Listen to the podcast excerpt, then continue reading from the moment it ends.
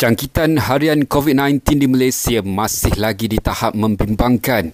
Ini selepas Kementerian Kesihatan umumkan 847 kes baru jangkitan itu dikesan hari ini. Sabah terus catat kes tertinggi sebanyak 578 kes, diikuti Selangor 137, Negeri Sembilan 38, Labuan 29 dan Kuala Lumpur 23. Lima kematian turut dilaporkan menjadikan jumlah korban meningkat kepada 204. Menteri Pertahanan Datuk Seri Ismail Sabri Yaakob umumkan PKPD akan dilaksanakan di Anjung Teduh Felda Sahabat Lahad Datu Sabah bermula Sabtu ini.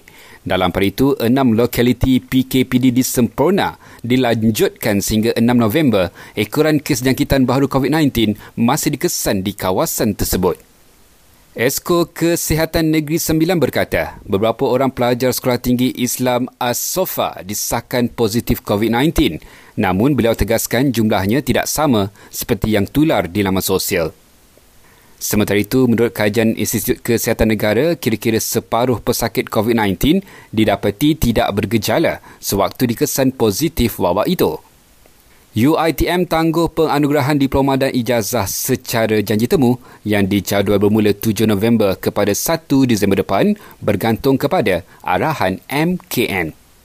Dan akhir sekali PDRM tahan lebih 630 individu kerana ingkar PKPP 595 daripadanya dikenakan kompaun atas pelbagai kesalahan SOP.